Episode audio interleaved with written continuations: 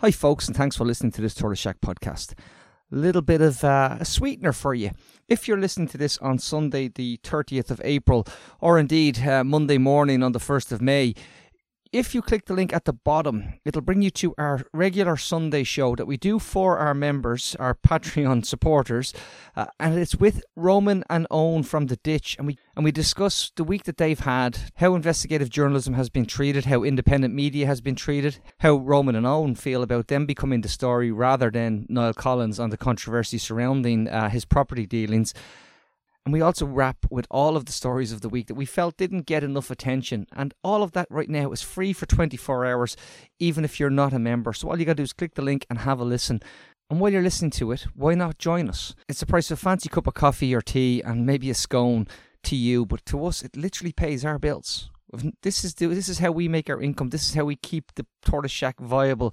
We need your support to do that. So if you're getting something out of it, please give something back. It's not a lot to ask, and as I said, you get access to tons of additional content, all of our podcasts in one consolidated feed. You never miss an episode, including those exclusives, and they're entirely plea free. Anyway, I'm going to leave it there. Thanks for listening. Thanks for the support. Thanks for sharing and liking. Do click the link, have a look. I'd love you to join us, but in the meantime, enjoy the podcast.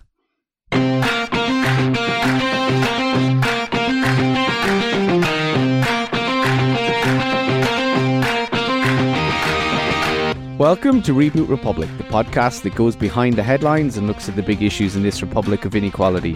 We are the podcast of solutions and the podcast of hope, and I'm your host, Rory Hearne. Delighted to be joined in the podcast today by economist with SIPTU Michael Taft and long-time world record holder of greatest podcast member, no member, what a member, guest on Reboot Republic. Michael, it's great to have you back. Thanks, thanks very much, Rory. It's been too long. Well, you know, uh, come, you know, come coming up to budget, you know, I'm sure we'll have a lot of, a lot of opportunities to explore the issues. Exactly, we're turning into a cyclical thing like the seasons. This is it. This is it. Listen, Mike, go on. Really? No, go work away. No, no, you were about to quit back there. Go for it. Well, you know, I mean, uh, you know, if you if you if you plan all, all of your podcasts around uh, the budget cycle, you know, you'll you'll always kind of get a nice little smooth in to what the budget should do, and then afterwards what it failed completely to do. Exactly. So, you know. Yeah, yeah, we've been in quite that cycle for quite a while. Um, we're uh, talking today about the massive, massive budget surpluses that we have now, and the question of what to do with them. Um, and of course, it links back to a wider question of what do we do with the resources we have in society? Because even I remember back in 2010, just 13 years ago, at the height of the austerity cuts, myself and yourself were arguing for Plan B that there was other things could have been done at that point in time, uh, like not cutting social housing, which of course created this uh, crisis in part of what we're in. There's always other possibilities, but it's interesting now because it's like even within their own arguments, uh, and with within their own framework of um, how they do things, there is a huge surplus. And Ireland is relatively unique in this, aren't we? Yes, I mean, I mean, well, we'll get into it in more detail because there's two two measurements of the surplus. There's just the measurement that we all know and love, the one that uh, used to uh, uh, uh, used to bang, bang bang over that, bang our heads with which was where it was in deficit, and now we're in surplus. And, this is in uh, terms of just just as in terms of the the government's own like our our national uh, public. Yeah. Uh, yeah. In other words, the, the, the amount of tax revenue we have in excess of expenditure uh, uh, during the austerity period, uh, revenue was well below expenditure. We had this massive deficit, and the whole story was uh, you know, well, we can't do anything. We have to cut back. We've got to get our budget back into balance. Uh, uh, otherwise, horrible things will happen. The troika came to town and all that. Now this was basically, have... basically just to explain that our the taxation that was coming in wasn't covering what we were spending on public services, welfare, right. and That's the right. taxes had collapsed essentially because of unemployment, which meant to drop in employment related taxes, but also significantly the stamp duty taxes from house sales. That's right. Yeah. Uh, you know, So, well, we, we, and of course, we had the additional cost of having to bail out the banks, which was the well, massive. Yeah, there was there was all that. It was bad enough that uh, our tax revenue had collapsed. Uh, it wasn't the public expenditure increased substantially. It's just the tax revenue collapsed. Yeah. Uh, with the property crash, and then on top of that, we went around taking on the liabilities of uh, to pay senior creditors of banks at the same time. So yeah. we we got hit with a double whammy. Now we have another situation which is potentially just as fraught, and that is we have a whole lot of money. Uh, whether we measure it as you know just a straightforward you know uh, revenue versus expenditure. So we something like tw- by 2026, we will have 20 billion euros of tax revenue ex- in excess of our public spending. 20 billion euros. Now, what the That's government in three years. Yeah. Yeah. 20 billion. Now, what the government has said, and I think there's a lot of logic to this, uh, is that so much of that surplus is down to corporate tax revenue, much of which is potentially unreliable, which could just float away, uh, depending on the uh, decisions of actually a handful of multinationals. So what they've done is they've extracted what they believe is the um, uh, is that element of unreliable corporate tax revenue, but we are still left with a considerable surplus. And you asked, you know, where are we unique? By 2026, uh, every country in the eurozone, it's about 20 countries. those the eurozone is those countries that that use the euro. Uh, only Ireland and, Cy- and Cyprus will have a surplus. All the other countries will still be in deficit. Even countries that used to be considered, uh, you know, uh, uh very conservative fiscally, like Germany or Netherlands or Sweden, they're all going to be in deficit. We are going to have, even when we take out the unreliable corporate tax revenue, we're going to have a surplus. So we are really, in comparative terms, sitting on a whole load of loot, however you measure it. But it, it lets be it loot, and of course Tony will make the point and has done uh, regularly that of course this is related to our tax haven status um, and the ability of corporations to reduce, minimize, avoid tax using the various multiple schemes that we have, and of course that extends into the real estate funds in housing as well. But ir- irrespective of that, for, put that aside for the moment, because the reality is the money is there right now. You called it loot let's call it something. It is loot because it's in part oh, stolen, but but it, but it is also real as well because there is a lot of real work being done and real productivity and things being generated in our economy. Nowhere near what, of course, is our level of GDP, and that's related to the whole taxation haven status.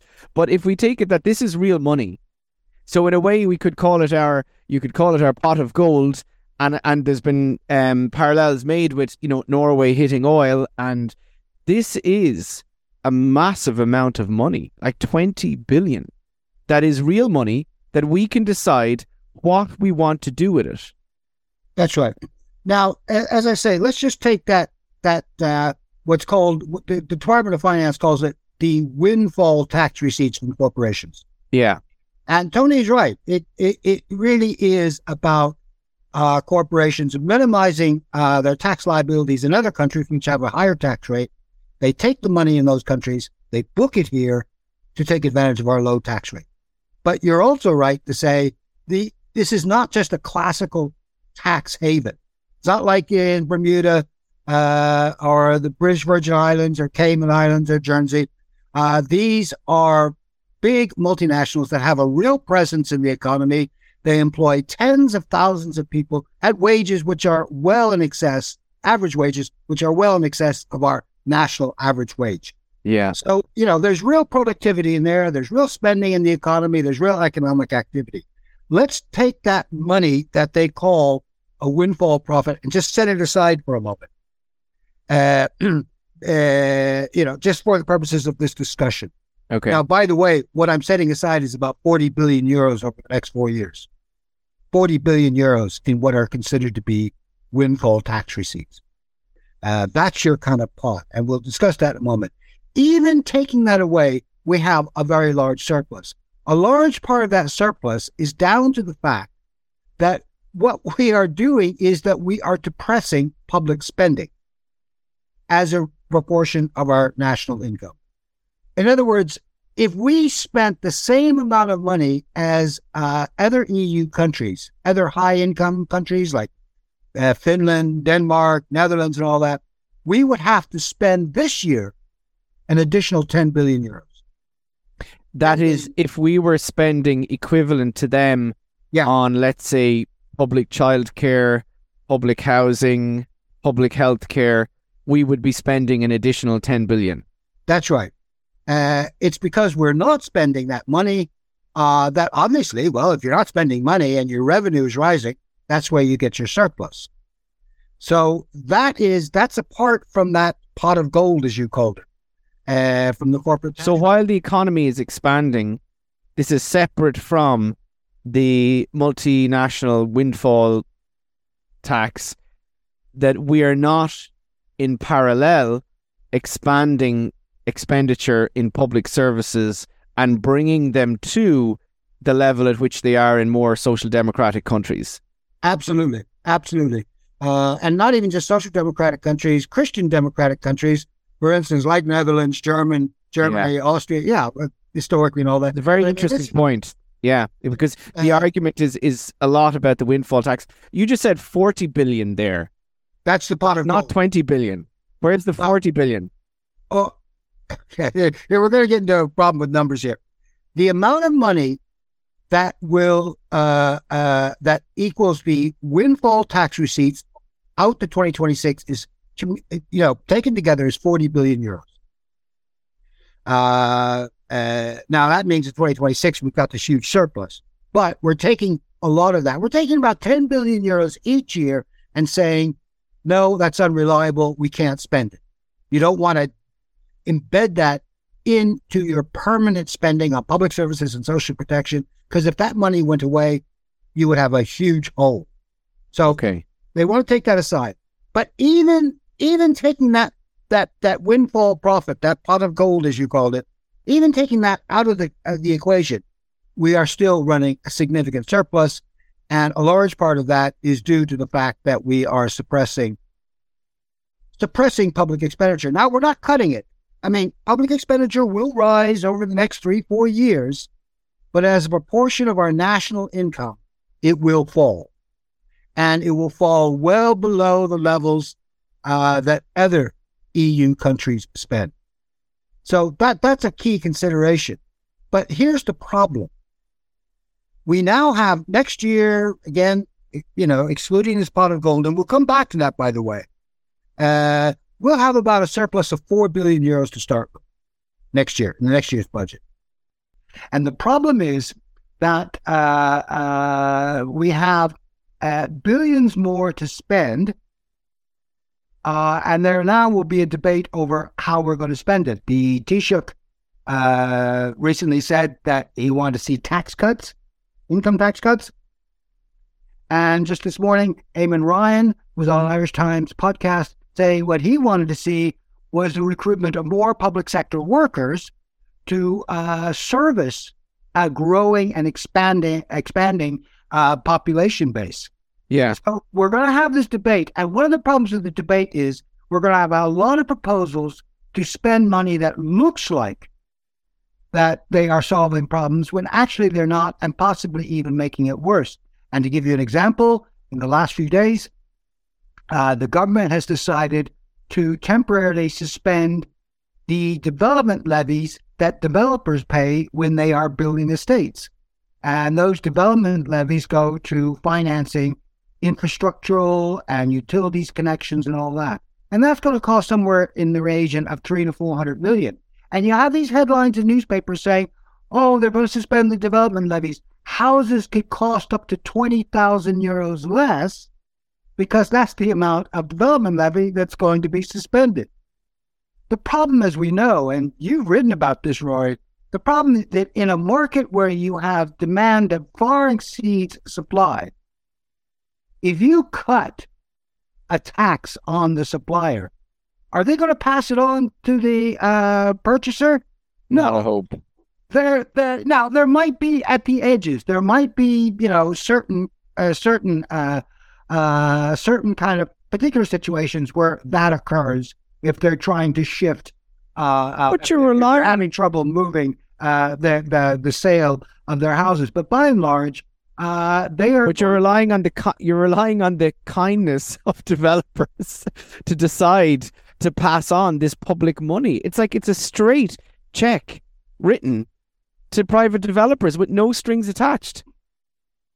That would appear to be the case. Now, the string attached in the, in the suspension development levy is that they have to start construction within a year. Okay, but no, no strings, place. no strings related to affordability requirements. No, that, no. that the actual house will be any cheaper when it's sold. No, no. And you know, there's can I just say this, Rory? There's a tendency to blame developers for this. Really, developers are just working to the the market logic as framed by the government. If the government gives these incentives, you know, don't be surprised when developers take up that incentive. Their goal is to maximize their income. Exactly. You know, so, you know, and you can say, oh, developers are evil and all of that. Well, maybe they are, but that still doesn't mean that we shouldn't actually test what exactly will be the impact when we have the government coming down with all these different kind of schemes. We've had the help to buy, was it the help to buy scheme, yeah, home scheme, development levies, I, I, I, I, you know, the cost rental scheme, which is really a hoot because it has nothing to do with cost. And it's all about subsidizing private developers for a cost rental scheme, which seems a contradiction in term because cost rental is supposed to be nonprofit. And uh, all it does is say that it has to be like 25% lower the rent than in the local area. Yeah. And, and, and they're going to give developers 150,000 euros per unit, cost rental unit, to do this. I mean, so, you know, we have this money, but the problem is that the government, without a strategy, and by the way, you know, this thing can be applied to opposition parties as well. So let's get a little self critical here. There's this idea that we can just spend this money uh, without making a real assessment. Is this going to actually achieve the goal that we want, which is affordable houses to purchase and affordable accommodation to rent? That's just one example. We can apply that to the healthcare service. We can apply it to social protection. We can apply uh, apply that logic to other public capital programs. So we're going to have this this really, I think, is going to be a really desultory kind of debate over all these great things that we want to spend money on, and nobody's taking a step back and saying, "Listen, we've got the surplus. It's great.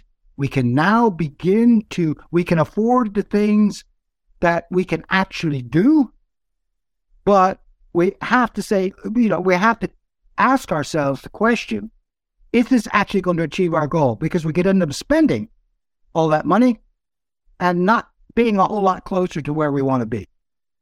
Absolutely. And, and I think that, you know, you're absolutely right in that. And if you look at the example of housing, the obvious thing would be to seed fund the setting up of a public home building agency that would actually develop, construct homes on public land, purchasing of public land through CPOs, expansion of that, purchasing derelict vacant buildings, expansion of CPOs, putting money into that. The tenant in situ scheme, expanding that from 1,500 homes. I was looking at it. The moment, their uh, plan is 1,500 homes per year bought, but they could buy 5,000 homes a year for 1.2 billion, um, which would essentially be removing private landlords and providing secure housing to thousands and thousands of people.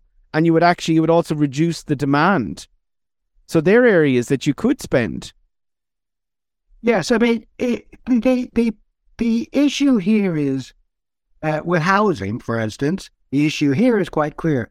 Do we want to uh, develop and expand a public housing market to complement the private housing market. And if you do that, that means that you will deliver affordable homes to purchase, affordable accommodation to rent to a number of schemes, but you will do it through a public housing market where the state actually finances direct delivery. Uh, again, I was just doing, just reading through some stuff uh, uh, in anticipation that these kind of issues would come up. But you know, uh, you know, government report back in the twenties from the IGEES uh, unit of Department of Public Expenditure, some very good stuff that's published there, uh, and which the government doesn't seem to read. And they were identifying uh, areas in the country where it is far more cost effective to deliver directly, build, and rent housing to tenants rather than going through uh, a, a convoluted process of subsidizing it through HAP or other schemes. So we do have the research there. We do have actually the building blocks there to say, listen, we're going to develop a really strong, vibrant public housing market, which, by the way, is not for poor people. There's this idea that social housing, well, there it is because social housing is seen as something for poor people. It's a residual. We're now going to build a public housing market which is accessible by all, regardless of employment status or income, who are in housing need. That, you know, that is key. Once you have that framework, then you can say, yeah, are what we're doing with this scheme or that scheme or that scheme, is that achieving what we want? Right now, it's just this gigantic, this just gigantic pot bowl of potpourri that, you know, the government throws in another scheme and another scheme and another scheme. And if they keep doing that, they'll actually sp- end up spending the friggin' surplus, and we won't be anywhere near our goal. That's that's the the the the, the fear that I would have. That yeah, no, I, I think you're you're you're absolutely right, and that was very clear. Um, in the the immediate thing they did with you know this sense that they have money to spend was to give developers the subsidy and to then this cost rental for developers is very dangerous, I think, in terms of what it, it's opening up um, and what it could mean for actually delivering, not actually delivering affordable housing, but the cost of it and whether it'll even deliver or not. But on the specific, the public construction company, because we've just talked about this in the public home building agency, um, you know, the, the, the government argues, oh, the land development agency is doing it and but I, I do think, and we, you know, that there is this is clearly now the time we have the money. We could really do this. We could do something that would be historic and set up a public home development building company that would, you know, go around, you know, operate on a regional basis, um, you know, support and work with local authorities, housing associations, deliver their homes with them, for them, and actually hire, you know, all the aspects of construction that are needed, provide permanent public jobs, um, you know, overcome the the whole issue of bogus self employment, give people proper, you know, contracts and actually have that capacity to deliver a home from start to finish within the public system. That's right. I mean, the argument for a public uh, enterprise um, uh, uh, construction company uh, would be that uh, it could deliver uh, housing uh, using best practice in, in, labor, as you were talking about, for instance, bogus self employment, uh, uh, precarious contracts. It could provide uh, uh, best practice in terms of uh, environmental protection. You know, I mean, you know, very high rated, BER high rated homes that will help not only improve people's living standards, but you know, uh, uh, address the issues of climate justice. Now, a public enterprise housing company would have to compete with other companies. But here's an op- there, there's two things about that. Here's an opportunity one for the government to come in and say, okay, we're going to procure, you know, the building, uh, housing from, you know, whoever wants to bid. But they have to have the similar level of best practice in terms of their operations. That would put a public enterprise company in a very competitive position. And secondly, because a public enterprise construction company doesn't have to generate a profit for its owners, it can be investment driven. And here's a key thing uh, uh, going forward. Uh, you know, we still build houses the same way we did 50 years ago. There's very little productivity in housing construction, even though they're now experimenting with different ways of building housing. Some of it you know, off-site construction, and then you know, inside, and they bring it to it. Uh, they bring it to uh, uh, the site. Different kinds of materials that they're experimenting with. A housing, a public enterprise housing construction company could lead the way in terms of more modern methods of building housing, investing in those uh, type of uh, inputs which will maximize environmental concerns and health and safety and things like that, while at the same time uh, uh, practicing best practice in terms of labor, in terms yeah. of the workers. So yeah. there there is a role for that. And by the way, you, you talk about we have the money to do this. Actually, setting up a uh, public enterprise construction company wouldn't quote unquote cost the state anything in terms of on the books because it would compete with other companies but it could, could compete from a very strengthened position. Uh, uh, you know, but again, we have to have government policy uh, that links up. So we need government policy that says, okay, we're going to procure the building of housing or the maintenance of housing or whatever. But now we want our companies to, to act to the best practice possible. And if they can't do it, we have a public enterprise construction company that can. So, in other words, we are not reliant on laggards in the market. And that's a key thing. It, it absolutely is. And I think that it's, you know, when we look at health and we look at education, um, you know, those areas that we don't rely on the market to supply teachers, doctors. You know, we do it as a public because we understand if you don't do that, you're not going to have your public service. And we've completely failed in actually understanding that it's similar in housing, that housing, the way you deliver a housing service is you build homes and then you maintain them and you constantly reinvest. But that's all a public service. That it should be a public service. And if we look at the retrofitting targets now and needed in terms of homes, um, you know, even even in terms of, for example, the tenant in situ scheme, the purchase of of some of these homes that aren't up to standard, like how are they then going to be retrofitted? We need a huge expansion in capacity in, you know, being able to retrofit, to be able to refurbish, to maintain homes. And it's as important as our health service and our education system. So why don't we have a public retrofitting, you know, construction company that guarantees you can deliver housing as a service, as a public good?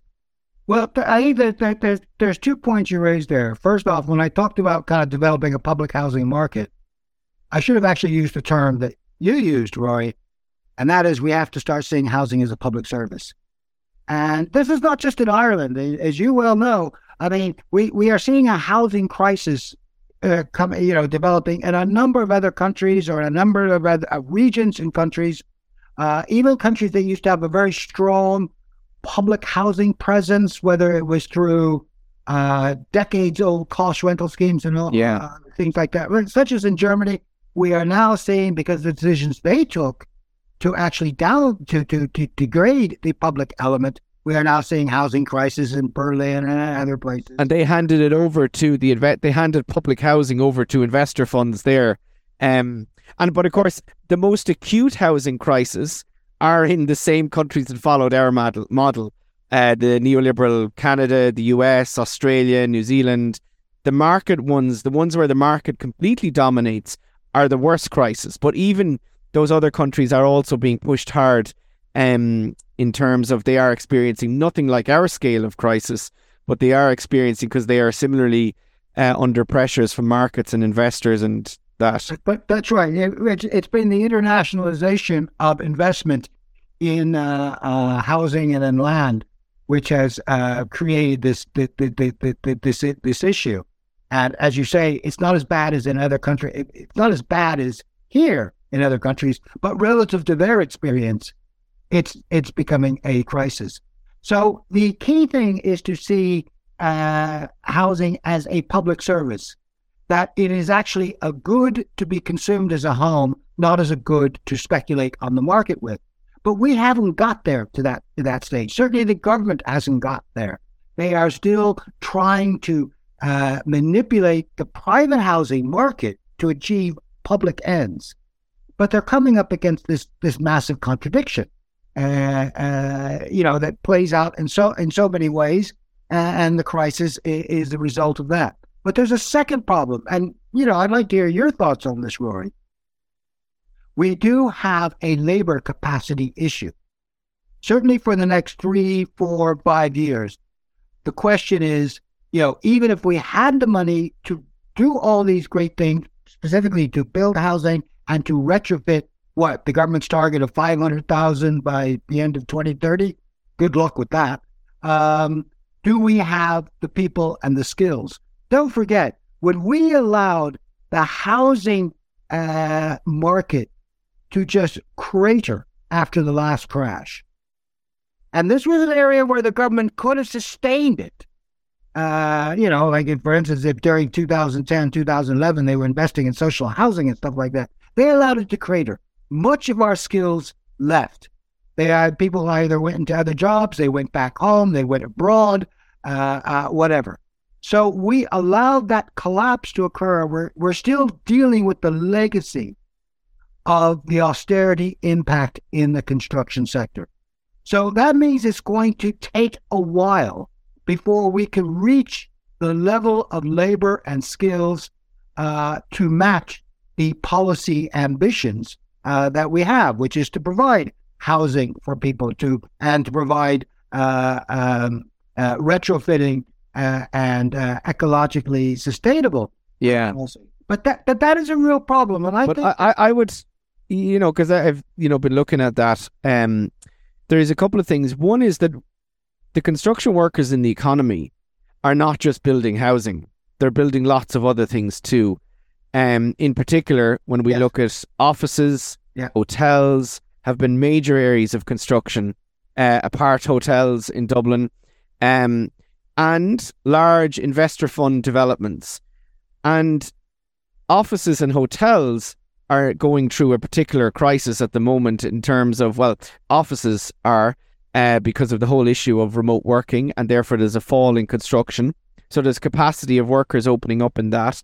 And also the hotels, I was researching the hotel development, there's going to be a reduction in hotel development because they've, you know, their projects are completing. And the investor funds themselves are reducing their development as we're seeing this whole issue. That's why the government is panicking because their plan was reliant on investor funds. And now, because of rising interest rates, they're not forward purchasing, forward uh, financing. So there's going to be capacity opening up around construction workers. And I have heard some construction workers uh, and spoken to some who are saying, well, I've heard people been let go because there's no projects down the line in certain um, areas. And so there is capacity there. And what's vital is that we ensure that that capacity is put into construction of homes.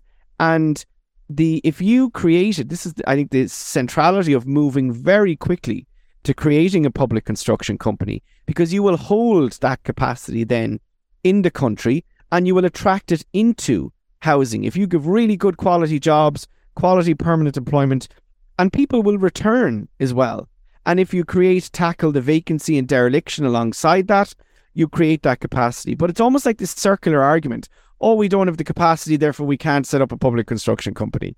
Well, you will never have the capacity really if you don't develop a public construction company that guarantees you know, permanent provision because people aren't going into construction because like, well, it's boom bust. Why would I go into it?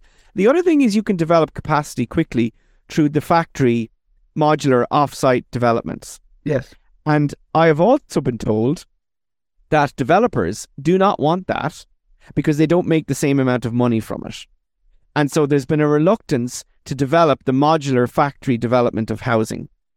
Uh, whereas, as you said, a public construction company would be absolutely incentivized not about profit of the end good, but about what's going to deliver quality housing quickly.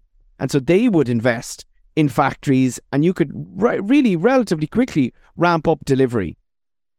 That's right. I mean, there's, there's two two good points you made in terms of um, finding ways to increase our capacity in the short term, while we pursue more medium term uh, schemes through apprenticeship programs, uh, reskilling programs, uh, and immigration, which can play a really helpful role uh, uh, in, in, terms of you know medium to long term development. But that means the state has to get into uh, the the area say, well, what we're going to do is we're going to positively dampen down the activity, construction activity of things that we don't believe are necessary to, you know, the market.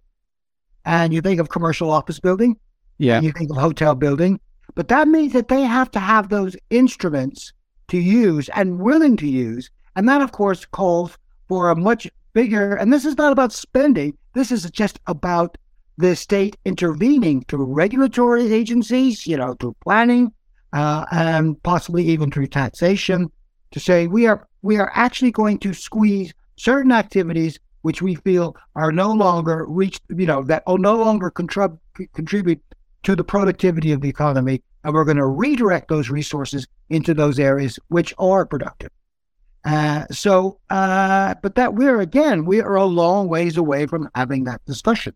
Yeah, yeah. Uh, uh never mind, never mind having that policy implementation. But if I just, yeah, yeah, go on, yeah. I was just going to say, just moving away from that and talking about this pot of gold that we have. Yeah.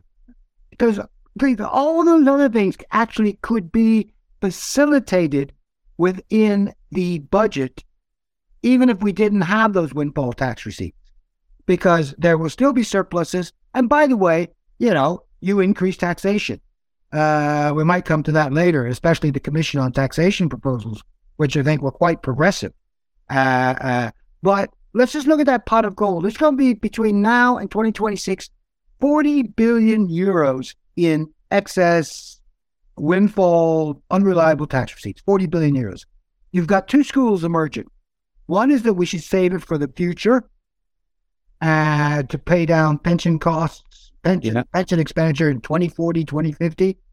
Uh, I don't think that's a very smart way of using that money. If you if you want to if you want to uh, pay for uh, pension expenditure like any other day to day expenditure, you raise your tax revenue to achieve that goal. Uh, you don't save it away and then spend it, and then once it's all spent, you still have this problem of yeah, you know, financing pension expenditure. Because it's only it would only be a once-off expenditure of the pension fund. There's another school of thought that says that um, we should pay down our national debt because our you know our public debt because our public debt is the highest in the universe, and uh, you know we're all stuck with 40, 50,000 euros debt per yeah. uh, man, woman, child in, in society. It's a load of rubbish. Our debt levels now are below the Eurozone average. And our debt levels are falling faster than any other Eurozone country. That's not an issue. So what do we do with that 40 billion? We have to be very careful that we don't spend it in a way uh, that uh, uh, it means that we could lose out if something happened to that to those windfall uh, uh, those windfall profits because two or three multinationals decide that they are now going to divert all that sales revenue that now comes here, they're going to divert it into some other tax haven conduit. So what you do is you say, listen, what we should do is spend it on the most vital projects which are uh, crucial to future economic uh, uh, and social development and which we might struggle paying out of our current revenues. And I can think of no better way than spending not all of it, but a sizable portion on the issue of climate change. Mm. And in particular, two areas. One, uh, uh, uh, doing the transition to renewable technology. For some reason, and you get a lot of different, uh, uh, a lot of different analysis on this.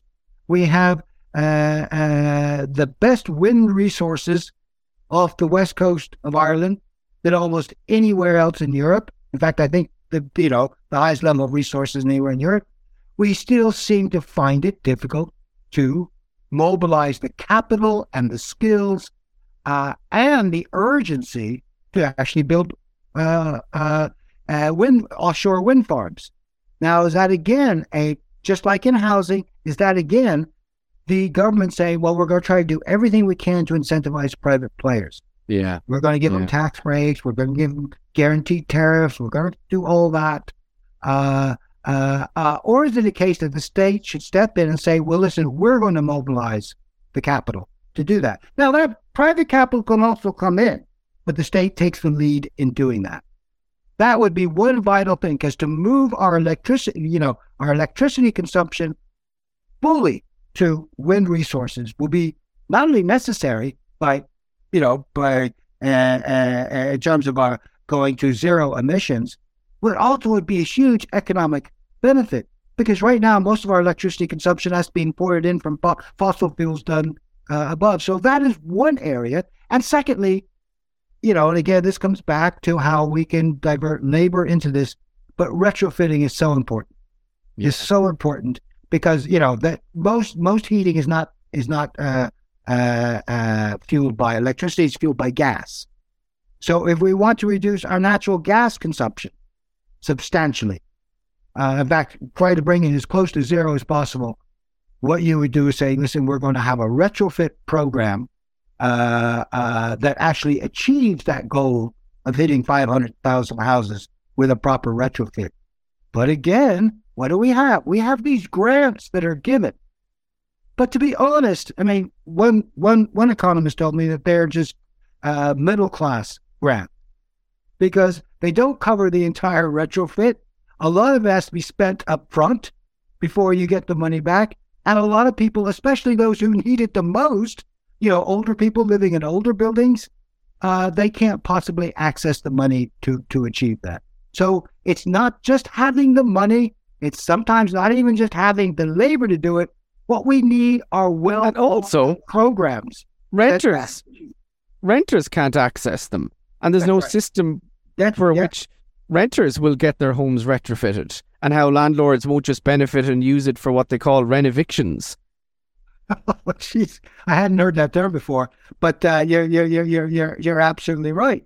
So, therefore, we need programs that will treat this as a public service activity, a public good activity, rather than trying to incentivize the private sector. Now, this doesn't mean getting rid of the private sector in that activity, because if you're going to be retrofitting 500,000 homes by the end of the decade, you're going to need public capital, you're going to need private capital, and you're going to, you know, there's going to be a lot of businesses that are employed to do that. But what you need to do is have the framework by which they achieve that in the most economically and ecologically efficient way. Again, we don't have that. We don't have the yeah. grant program. And as you point out, with a critical section of um, uh, uh, society for tenants, we don't have the programs that protect their tenancy to achieve that. So, yeah. you know, that's why I come back saying that the concern is that we'll have all this money, a lot of money will be spent uh, uh, because uh, uh on uh, ill thought out uh, programs which are don't treat things like housing or retrofitting or indeed health or education as proper public goods and services. And you develop the program from that will spend a lot of money trying to incentivize private actors in the market. And what will happen is that we'll have spent all that money and not gotten very far towards our goals. So that's the fear. So having too much money can have, you know, can have the same problems as having not enough money. But uh, if you're not, if you, you know, yeah, absolutely. If you're not addressing the um, the reasons and the structural reasons as to why you're just constantly producing and not addressing the, the problems that are there. And if you do it in a way that simply, as you say, is about trying to incentivize the market, the market will just continue to extract more and more profit and not meet the basic needs that are there. Listen, Michael, it was great to have you um, have you back again. I have to say, I missed our chats and um, really did and really enjoyed that. Found that engaging. I know listeners will uh, really have found that as well really interesting. Tony, you're back with us too. Yeah, no, two quick, very things. Uh, two quick things, folks. Just um, just again, I'm going to plug the uh, Lost in Implementation podcast because we're it's only a limited series. It's six part, and I think it's really worth listening to.